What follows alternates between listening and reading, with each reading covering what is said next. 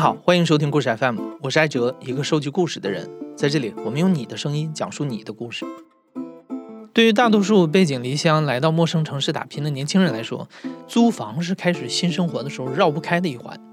很多人对于住房选择是非常谨慎的，因为居住环境和我们的生活紧密相关，决定了我们生活的底色，甚至可能影响到你的人生选择。但是今天的三位讲述者啊，他们没有像大多数人一样选择租一个靠谱的房子。而是住进了酒店、房车，甚至是办公室里。那他们是为什么会选择这样特殊的居住环境呢？住在这些地方又有哪些不一样的生活体验呢？这些非传统意义上的家，又能否让他们安放自我呢？今天的第一位讲述者 Michelle 从澳大利亚读书毕业之后，来到了香港工作。毕业之前，为了省钱，Michelle 一直在和其他人合租公寓。当然，和陌生人同住在一个屋檐下是免不了会互相打扰的，这让他觉得非常不方便。所以在毕业之后，他非常想体验一下独居生活。而且因为在工作之余啊，Michelle 还需要准备司法考试，所以他还想找一个离公司相对比较近的地方住，把通勤时间节省下来复习功课。但当时 Michelle 的工资是一万八千港币。而在香港这种寸土寸金的地方，公司附近可以一个人住的房子，每个月的房租高达一万七千港币。米歇尔一算账，发现刨出在香港衣食住行所需要的费用，满打满算，他只能接受一万五千港币以下的住房开销。所以经过一番研究之后，米歇尔发现公司附近的酒店每个月的价格恰好在一万一千到一万五千港币之间，于是他就在香港的酒店里安了家。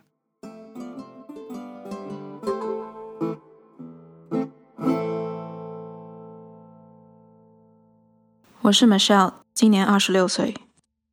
我是去年，也就是二零二一年的十月二号到的香港。从那一天开始，一直到二零二二年的七月中旬，我的每一天都是在香港的酒店度过的。它确实是一段非常神奇的经历。它在一条比较安静的一条街，三星级的这样一个标准。在我自己住过的酒店里面，我觉得是属于还算可以的。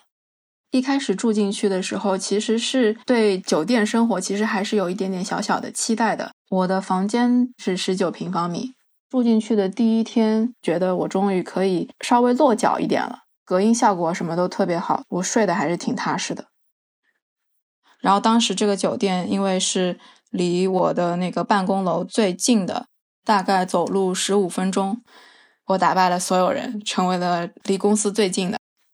星期一和星期四是打扫房间的那一天，就是你上了一天班，回到房间里面看到已经被打扫干净，床单帮你铺好了，然后帮你添了两瓶水，帮你把毛巾都换好了，看得很舒服。因为谁都不想下班之后累了一天，回到一个乱糟糟的地方，心里还是很爽的。它有一个非常出色的地方，就是它的顶挑的比较高。然后它有一个比较大的那种明亮的那个窗子，阳光会比较充足的。从窗户望出去的话，其实大部分的面积都是被写字楼遮挡的。其实，在香港也不意外。遮挡中间，它还给我留了一条缝，就可以看到对面海景，就满足了。刚入住酒店的那段时间，酒店生活跟 Michelle 想象当中的一样完美。除了定时的客房清洁之外，酒店前台还会帮他收取工作时间抵达的快递。如果房间有东西坏了，他只需要打个电话，一分钟就会有人上门维修。这些日常琐事啊，根本就不需要他费心处理。而且下班回到酒店之后，米歇尔最喜欢通过那扇超大玻璃窗看外面的风景。但是也正是这扇他最喜欢的大窗户，带来了他酒店生活的第一个阴影。在香港啊，大部分的酒店的窗户都是打不开的。但是酒店空调的换气功能呢，也远不及开窗通风的效果，所以住的时间长了，米歇尔会闻到一些刺鼻的气味儿。和租房不同，当酒店房间出现短时间难以解决的问题的时候啊，换新房间往往是最容易的办法，所以酒店就安排他入住了新的房间。但是在这之后，米歇尔出于各种原因被迫换了很多次的房间。每当他拖着沉重的行李在酒店大楼里搬上搬下的时候，都会有一种强烈的不安定感。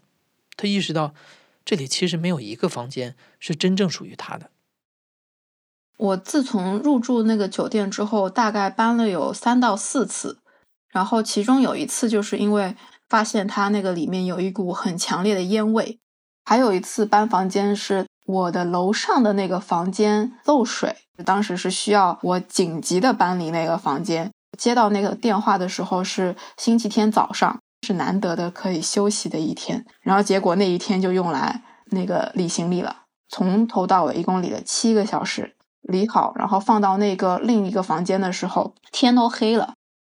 虽然说不管是租房还是这个住酒店，嗯，毕竟房子不是我的，但是就觉得租房可能稳定性和。给人的安定性会更高一些，然后这个住酒店，这个时不时就要搬房间，安心的感觉会少很多。除了这个问题，洗衣服要排队。第一个月呢，我可能比较幸运，之后呢会碰到三四个人就在排队。洗衣机是三十分钟，然后烘干机是四十五分钟，然后就站在那儿拿着袋子排队。我当时觉得还挺不可思议的，因为这个时间这么不宝贵的嘛，因为是烘干嘛，烘干出来那个衣服多少都是有点皱的。但是呢，他那个房间里面他是并没有配备熨斗，但是我就是这么皱巴巴的每天这样穿着去上班的。时间久了，如果你每天都穿的这么皱巴巴的去上班，其实同事也会发现这个问题，然后也会问一下你。当时让我觉得有一种生活的不体面的感觉。所以我当时就觉得，我希望是可以有一个自己熨衣服的地方，买一个挂烫机啊，或者熨斗。我买了这个挂烫机啊，或者什么的，回到酒店房间还真的没有什么空间来熨这些衣服，所以后来就放弃了这个念头。总共就三个抽屉，而且那个抽屉都很浅，觉得不必要的东西就不会去买，甚至在没买一样东西的时候，都会考虑到一个我买回去了之后我放在哪里。就比如说，我其实是一个非常喜欢喝豆浆的人。其实，在香港是挺难买到，就是我们内地的这种豆浆的。所以呢，当时呢，很想买一个豆浆机。这个东西呢，你说它大嘛，也好像也不大；你说它小嘛，其实也挺占地方的。所以后来想想就算了。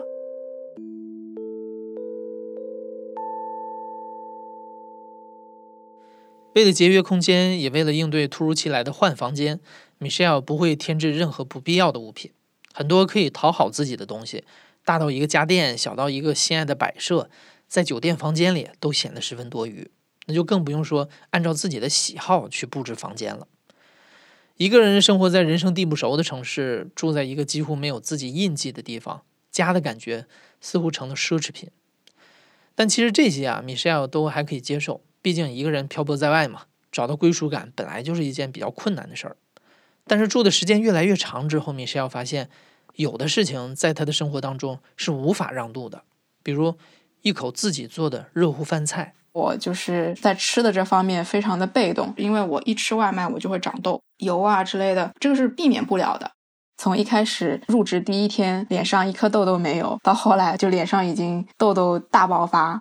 然后我当时包括去看中医，就是他也很无奈，就是说你这个如果要一直吃外卖的话，那你这个痘痘就会一直长呀。就是我想吃的干净一点，自己做饭就我是有一定的掌控感的。住在酒店对这个做饭的限制呢，它有两方面，你的那个操作台是非常受限的，也没有一个灶台。如果要在酒店的房间里烧饭的话，可能会触发那个火警的那个警报。所以研究了一下这个房间，发现就是在卫生间里做饭是绝对不会引发那个警报器的。烧饭的话，你其实避免不了是需要用水的。卫生间它在酒店房间里面是唯一一个有水的地方。我记得我当时大年夜的时候，正好是香港疫情还比较严重的时候，我决定自己支一个小火锅。当时我就是把那个电煮锅拖了两个拖线板拖到卫生间里。火锅你需要的那个食材还是比较多样化的，你没有地方摆那么多的食材，于是我当时有一些是摆在外面的，然后还有一些下的时候我就放在了马桶的盖子上面。当我把那个什么虾啊、肉啊什么放在马桶盖上的时候，我多少心里有点膈应，因为毕竟这个一盖之隔，上面是吃的，下面就是排泄的，然后尤其是他们那个酒店里的那个垃圾桶不是那种有盖的。所以每次眼睛瞟到那个垃圾桶的时候，我都会忍不住的想干呕。但是呢，该吃还是得吃，毕竟这个大年夜，它烧开了嘛，开了之后下进去了一点料，我就把电煮锅就移到外面去了。大概吃了二十分钟，因为我怕它放在外面时间太久了，火警会响，我就再把那个锅移到那个卫生间里烧一会儿。于是就这么来来回回的折腾，支这个火锅就花了不少的时间。看着冒着热气的小煮锅，就觉得自己非常的有成就感和满足感。但是呢，在这种感觉的同时，会有一些酸楚。那一刻是觉得是是挺孤独的。香港它那个过年的那个气氛特别浓，然后一进房门就自己一个人，那种反差会导致孤独的那种触感会被放大。工作生活的这个地方能不能给我带来归属感，很大程度上确实是由这个住房决定的。一个人漂泊在外面，然后如果住宿上面有比较多的困难的话，想家的这种想法会更加的强烈。只有你经历到了，你才知道那是一种什么样的感觉。我在酒店大概住了六个月的时候，感觉我已经走到忍耐的边缘了。就是我想早上吃个牛奶麦片，小奶锅是放在那个卫生间里的一个小台子上面。早上的时间都比较急嘛。然后我进进出出的时候，一不小心被那个拖线板的电线给绊倒了，然后那个小奶锅就被打翻在了地上。一瞬间，整个卫生间它都是溅满了牛奶，然后我当时的裤子啊，然后鞋子、袜子也是那个牛奶，就当时那一刻就就觉得就觉得挺崩溃的。就这么简单的一件事情，明明是微波炉里放进去三十秒就好的事情，都这么麻烦。每一件这种小的事情，我都要去花很多精力去解决、去克服。生活还可以再难一点吗？真的就是下定决心，就是我不管怎么样，我都要搬离这个酒店的。我看了有两个星期的房子，价格它压在那边，并且对于那个租期有一定要求的话，它那个可选余地就比较小了。最后看中的那一套呢，它就是在价格上，然后在地理位置上都是比较方便的。我当时其实是拿了那个钥匙之后，当天我就发现它有问题了。我待了大概有十分钟，我当时隐约觉得是不是有点吵呀？等到听了半个小时之后，我就非常确定，就是我在这个地方是没法睡觉的。就下面有那种卡车经过的时候，你都可以听到玻璃在震。完全就是一种我睡在马路边的感觉，我当下瞬间就有一种好像我之后安稳的睡眠都没有了的那种失落感。除了这个睡眠的这个问题，它其实有很多这种经不起推敲的地方，像比如说马桶漏水啊，这个东西怎么说呢？可能说是缺少经验吧。我当时是其实经历了一个非常纠结的一个心理过程，是相当的纠结。我已经付出去了接近四万块钱港币。两个月的工资就没了。据我同事说，在香港的话，这个钱你付出去了，不太会有人会退给你的。纠结了那一天之后，我就决定这个房子还是退租吧，就自己又住回了那个酒店。非常实际的问题就是说，如果我再去看别的房子的话，那我又要付四万块钱，我已经没钱了。那个时候，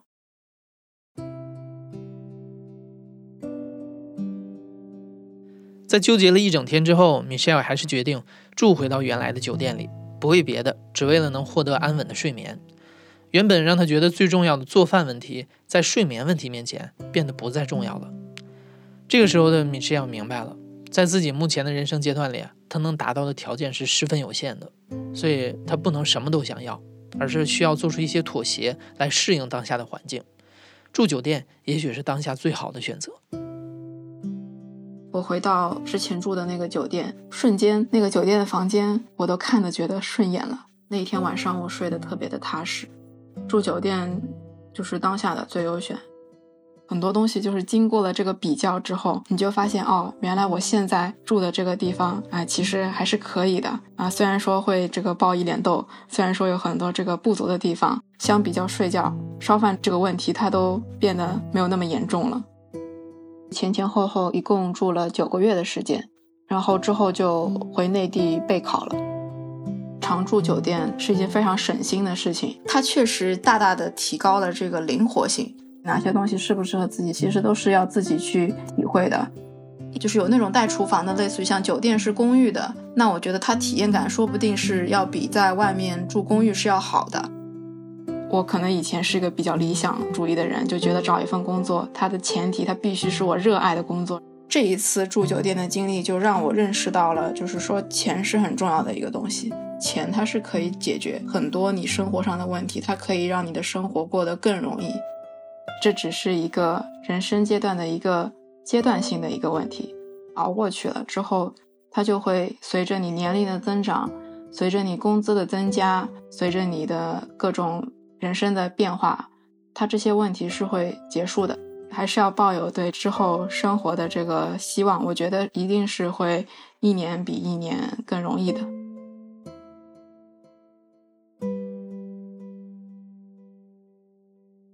今天的第二位讲述者 Jack，他在二零二一年临近毕业的时候，获得了一份梦寐以求的去北京一家公司实习的机会。对于一个还没有毕业的学生来说，公司周边的房租非常昂贵。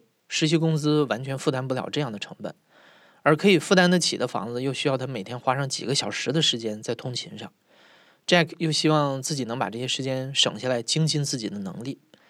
这样的两难困扰 Jack 一段时间之后，他很快想到了一个完美的解决方法：直接住进公司里。我是 Jack，今年二十二岁，来自山西。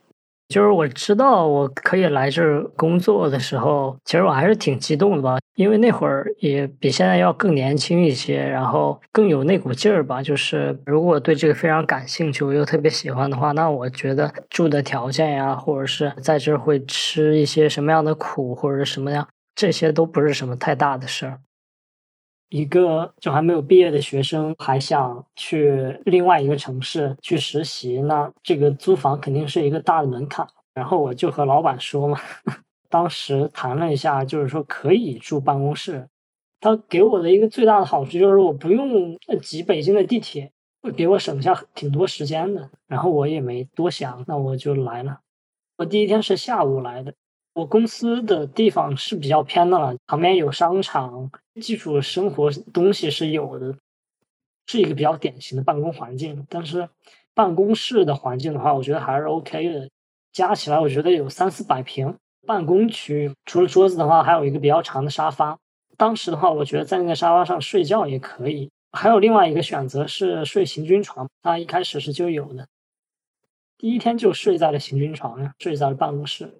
我大概就是一个一米八左右嘛，然后行军床的话大概是有两米左右，宽度大概就是六七十厘米左右，就是容得下我去躺在那里。但是我如果想转个身，我就掉地上。一到晚上，它确实是比较黑的，因为你除了办公室，晚上十点之后就全熄灯了嘛。你如果出去的话，基本上是打着自己的手电。一开始还真的比较害怕的。那个环境，你周围就一个人，你听不到任何的声音。你要去外面去上厕所，那你要穿过一个黢黑的一个走廊，从绿色的那个安全出口那里是透出来的一些光，所以你可以大概看一个轮廓。就一开始的话，前几天我是感觉我头皮是发麻的，就是我走在那个路上，我会下意识的想要去回头看，你的背后会发凉，就是那种感觉。但是我应该是比较开心的。从明天开始，我就能和他们一块儿在一起工作了。虽然我只是一个实习生。就这样，Jack 满心期待的开始了住在公司的实习生活。其实，Jack 的公司对于长期居住者还是比较友好的，尤其在吃的方面，办公室配有微波炉、冰箱、咖啡机。Jack 自己还买了一个小电煮锅，可以简单煮一些速冻食品。除此之外，公司旁边还有一条价格非常实惠的餐饮街。对于 Jack 这种对吃要求不是很高的人来说，这些配置设施完全可以满足他的胃口。但是随着住在公司的时间越来越长，Jack 发现一些住在公寓里根本无需烦恼的事儿，现在却让他十分困扰。比如，大多数公司大楼都是有门禁时间的，这变成了他每天都需要应对的问题。这个大楼的话是有开关时间的。会有一个保安在那儿去看那个门嘛？我觉得他的这个门禁时间对我的影响还是比较大的。那一天的晚上的话，是我和另外一个同事就是在赶一个活儿，大家都挺累的了，所以就是想先出去吃个饭，然后回来之后，然后就我们就推开那个门，但是那个保安看我们进来，二话没说，就是要往楼上冲，就过来拦我们。他就在问你是干什么的，语气比较严肃之类的嘛。就是他在那儿按着那个电梯，一直不放手。当时另外那个同事和保安起的冲突还是比较激烈的吧，就是他当时是和保安说，谁也不想周五这么晚然后回公司之类的。那个保安的话，他其实也不会管你这么多，就一直是说啊，你不能上去啊，或者是什么的。就我那天的状态是一个挺魔幻的状态嘛。有一个暂且可以住的地方，但是我回不去。当时就走在那个街上，没有啥目的的就这样溜达。再过几个小时，应该天都快亮了，一辆车都没有。然后第一次体验这样的一个画面，你就觉得这件事挺荒唐的。然后另一个点就是，我觉得大晚上被挡在外面之后，第一次在以这种角度去看待北京。然后最后是在一个朋友家里面睡的。你如果离得比较远的话，你可能连在晚上在外面吃饭的机会都没有，因为那个地方是比较偏嘛。和朋友出去吃饭，我总是到了一个时间点之后，然后我的闹钟就开始响。你吃到半中间，你就得赶紧往回走。比如说在呃三里屯吃饭，你回到你住的地方都得一个半小时，最晚最晚你八点半你也要走了。那个时间是一般人才开始吃饭的一个时间。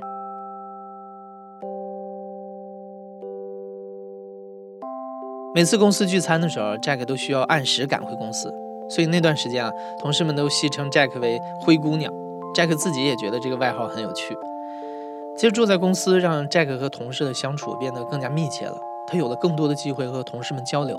对于想要在实习期学到更多东西的 Jack 来说，这是件让他非常开心的事儿。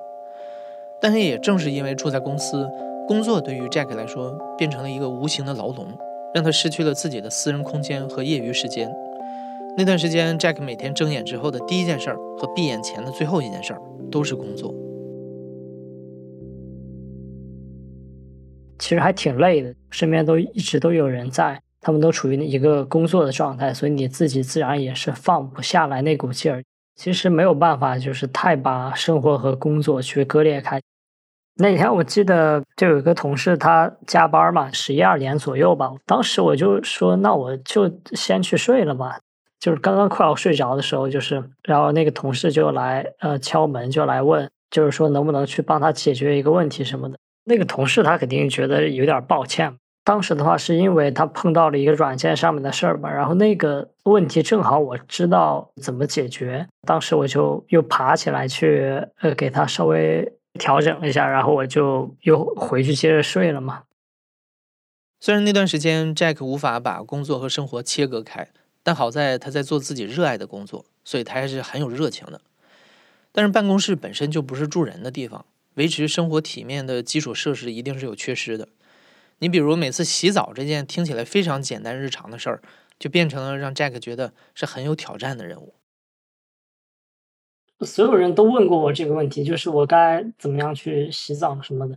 去上厕所所的时候，我就留意了一下它有没有热水，当然它是没有的嘛。就去附近搜嘛，看看附近有没有什么，比如说浴池呀、澡堂之类的。但是都比较远，那个价格也是比较贵一些的，就能几十一次吧。如果你要是频繁的去洗的话，那可能不太行。所以我就去 常用的一个购物软件上面去找嘛，就输那些关键词，便携式洗澡用品，应该是这类的词吧？是真的有的，它那个是有电动版和。手动版买的话是买的一个手动，也就一百左右吧。黄色的一个装水的一个长长的桶，就你一只手可以拎起来的。它大概里面可以装十五到二十升吧。上面有一个按压的，就是一个出水的一个装置。然后也有一个淋浴的喷头是跟它连在一起的。因为卫生间的话，我记得不是有隔间嘛，就是在那个隔间里的话，就是可以去用的。一开始的话还是比较手忙脚乱的，然后我洗漱的话，最少最少也得需要差不多四十分钟吧。不是说你单纯在那儿洗澡就需要四十分钟，而是说你需要把你的这套东西搬到卫生间里面，然后还得再把它们搬回来。就是你不可能一次把它运完了。就我记得大家会拿电热水壶、插线板，就比如日常的一些你要换洗的一些衣服，你要提前带上。大概我觉得至少得三趟吧，我觉得差不多两千步就出去了。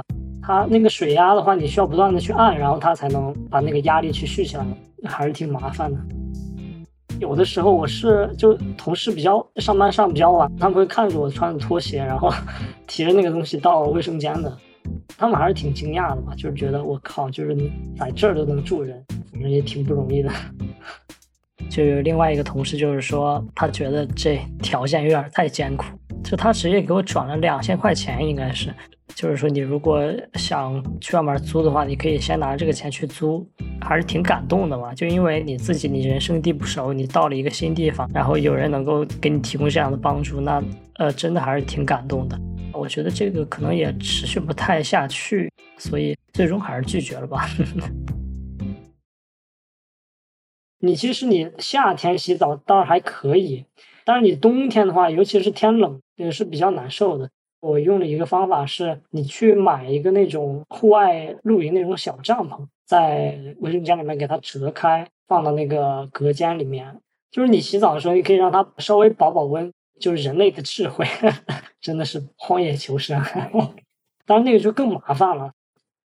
那个办公室它保温不是太好，就是一个冬冷夏热的一个办公室嘛。冬天的话，其实它是没暖气的。它是靠一个暖风去供应的，但是那个暖风它又很奇怪，它没什么暖风，我觉得和电风扇一样的一个用处吧。那会儿是我大概有一个小感冒嘛，然后是稍有一点发烧，那天反正是整个人就是精神都不太好，吃饭什么也都没有胃口，特别是当你知道你晚上要去洗漱，你还不太愿意去动的这个，就是那一瞬间，真的还是挺挺动摇的吧。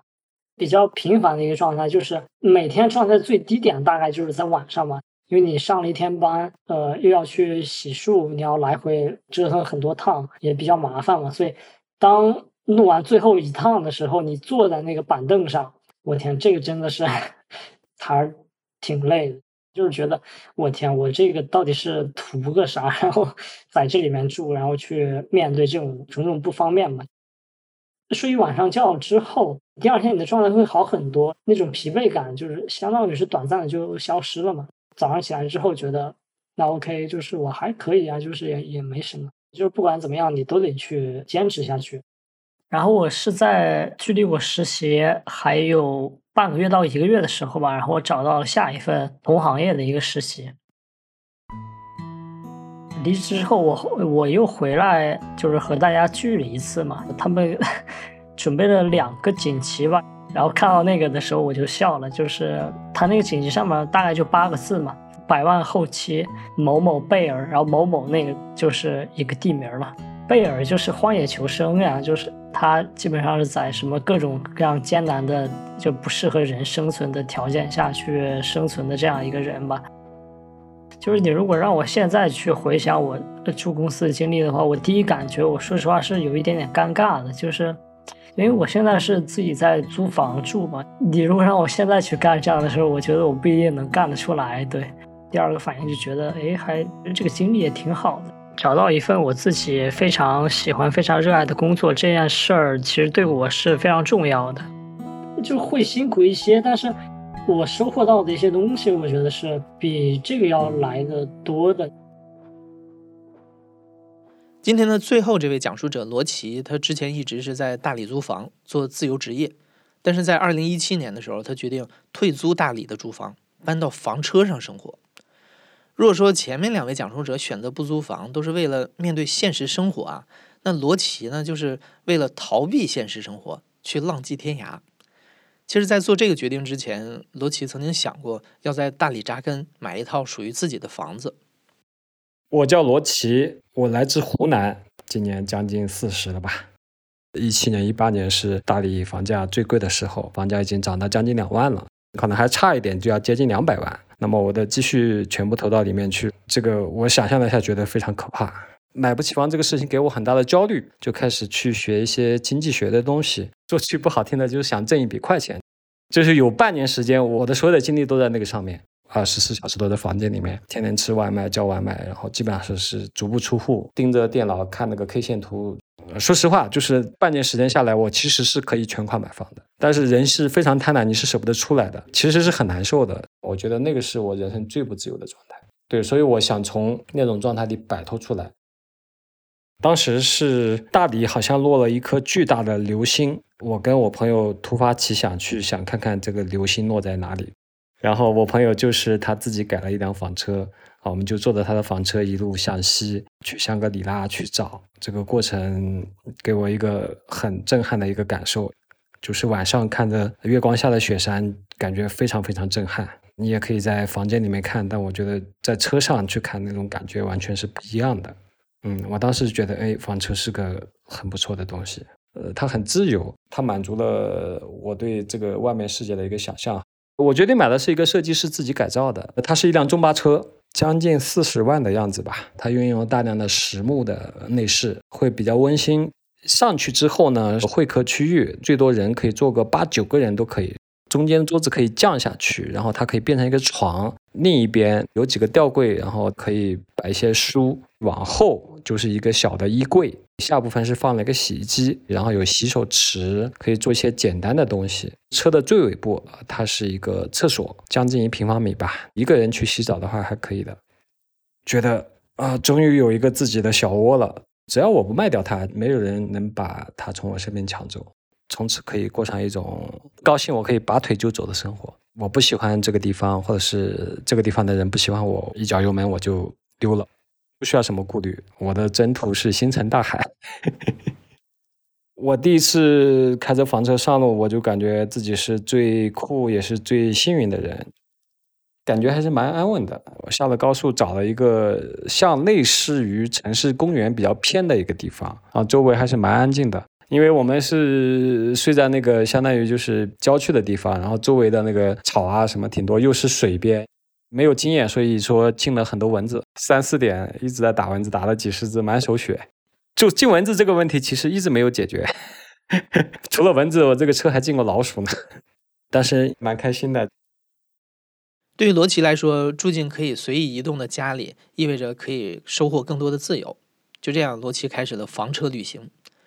一开始住上房车，生活跟罗琦想象之中没有什么不同。无论开到哪里，他都可以下车欣赏沿途的风景。困了累了，他就开到附近的服务区睡上一觉。房车带给了罗奇很多和不同的人还有大自然接触的机会，也给他节省了很多的找酒店或者找房子的时间。房车里的水电以及日用品虽然很有限，却也足够支撑罗奇一个人的日常消耗。那个时候的他非常享受一个人住在车上的感觉。哦，我对住房车这个事情我没有太明确的计划，我只是觉得我要住在上面，去我没有去过的地方，感觉每天都会有期待下一站的风景。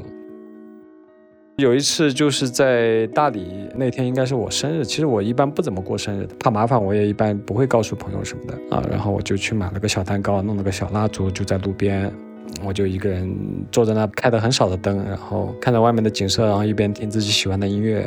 可以看到差不多大半个洱海，然后也能看到村庄里面的灯光，我觉得嗯实在是太惬意了。这个时候有人敲门，我一看谁呀？哇，原来是朋友。他说哦，你怎么停在这里？他说好，我在过生日，欢迎你过来跟我一块分享这个蛋糕。这位朋友正好是一位摄影师嘛，请他拍照是很贵的，然后帮我拍了一张照片，就是我一个人在那看着外面的蓝色的夜晚，车里面是这种暖黄的灯光，就那一下我觉得。哇，真好！比如说你，你如果住在自己家里过生日，你一个人过，那你没人会特意来敲门来找你。但是如果你一个房车停在路边，那么路过了，我过来拜访一下，哎，聊聊天，上来就很简单，哪怕什么也不做，就坐来听听音乐。有一次非常难忘的体验，我是去新疆漂流，去了一个叫喀什河的一个地方。那么像这种情况，它是河边是没有民宿啊什么的。那我们停在河边，然后他们画画呀，然后自己在读书啊、阅读啊，然后又有热水可以洗澡，就在车上吃火锅，烧一锅水，然后火锅底料什么东西丢进去，哇，就觉得好神奇！你在一个车里面吃火锅，这种感觉是非常美妙的。那些让我感动的瞬间，就是它是很多很多生活的碎片。在海边，其实给我的感动是最多的，就像在啊阿那亚那个海边。我经过了一大群水母，它是成千上万只水母，可能是繁殖季。哇，这个真的想起来都是起鸡皮疙瘩的一个事情。就是你目之所及都是那种白色的气泡状的生物，你忘记自己是在地球上，你又感觉自己像在太空一样。单纯的经济上来算，我觉得差不多吧，各有千秋。如果你没有房车的话，你可能一张机票就飞过去，你省了中间很多路途的时间，然后油费呀、过路费啊，其实是不少钱的。平均每月下来还是要花个三五千块钱吧。但是风景好的地方，那种地方一般是没有住宿的，不是说省多少钱，你没法去计算。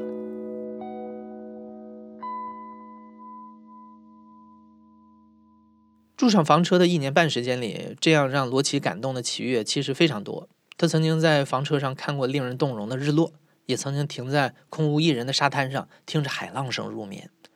除此之外，那段日子里，他还在路上收获了很多志同道合的朋友。在和房车相处的日子里，罗奇行驶了两万五千公里，周游了将近三十个城市，不仅去了北上广深这样的一线大城市，也去看了秦皇岛、乌鲁木齐、天山、敦煌等地方的风光。但是这种惬意的房车生活，其实很快就难以维持了。住的时间长了，你会发现其实还是有很多不方便的地方。最主要是那个车它老坏。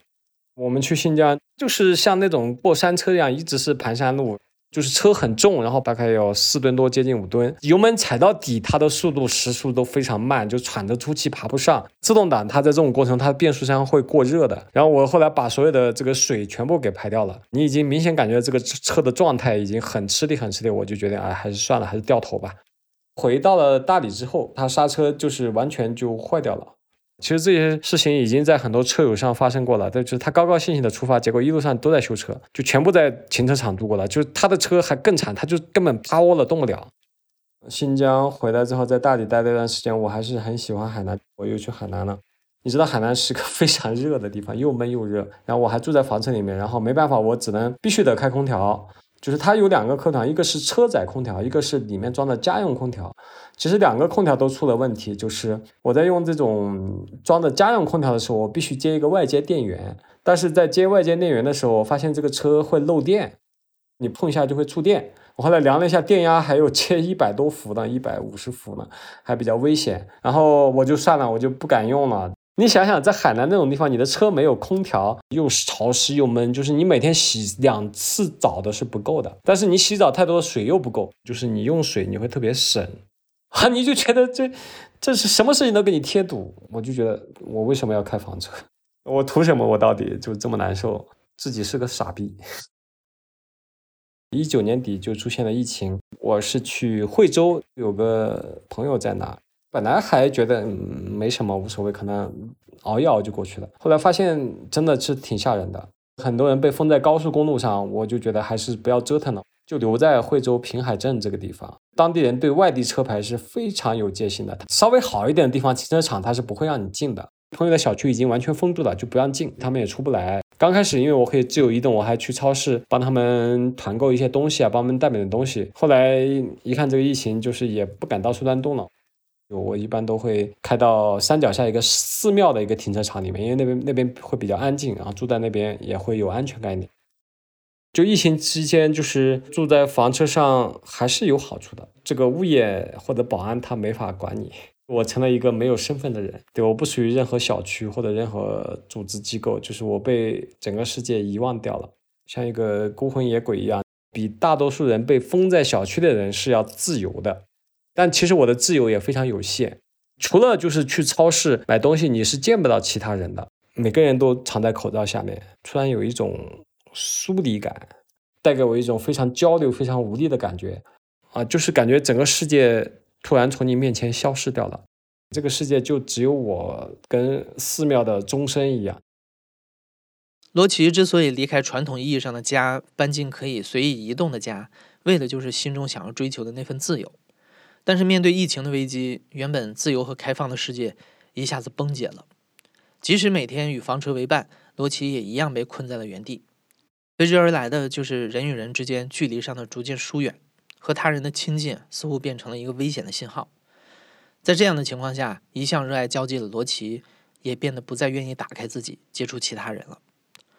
坐在不能移动的房车上，看着偶尔路过的戴着口罩的人们，罗奇开始思考：房车这个载体真的那么重要吗？而所谓的自由，只是拔腿就走这么简单吗？在惠州估计持续了两个月吧。就这个事情让我重新想了一下住房车这个事。你发现你走不了的时候，就这个东西反而像就像画地为牢一样，你就被被软禁在这个地方，你没法跟当地发生联系。它可能重要的不是房车这个载体，重要的是你愿意去开放，愿意自由的移动，因为房车的意义也在这里。房车可能给了你一些便利性，但其实没有房车，你还是可以过一种游牧的生活。所以说我后来就慢慢脱离房车，我就发现这不重要。我现在是在大理，我住在一个本地人的一个两室一厅的一个套房里面。我开一辆 SUV，就是通勤用的。我每天去上下班去做培训。以前我觉得哇，简直无法想象，我怎么能忍受得了固定的上班时间呢？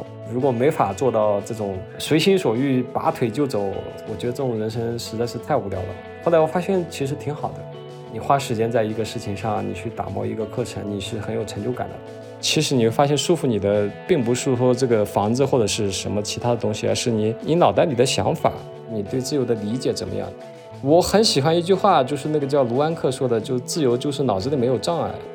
有一个小小的意念，它如果一直折磨你的话，那么它对你的束缚反而是最大的。自由其实是你愿意去接触，你愿意去为你想做的事情去付出一些东西，受一些约束，其实是可以的。对于我们每个人来说，如今我们追求的住所可能都不仅仅是一个物理空间，我们希望在这里得到安抚，也希望它可以安放我们想要的生活方式。虽然有些选择可能没有想象当中那么浪漫。但也的确会带来更加丰富的人生体验，甚至改变我们对家的定义，重塑我们对世界的看法。你有没有住进过什么让你印象深刻的地方呢？你的住所又带给过你怎样的影响呢？欢迎在评论区里和我们分享。你现在正在收听的是亲历者自述的声音节目《故事 FM》，我是主播艾哲。本期节目由赵真怡制作，声音设计桑泉，声声杨林。感谢你的收听，咱们下期再见。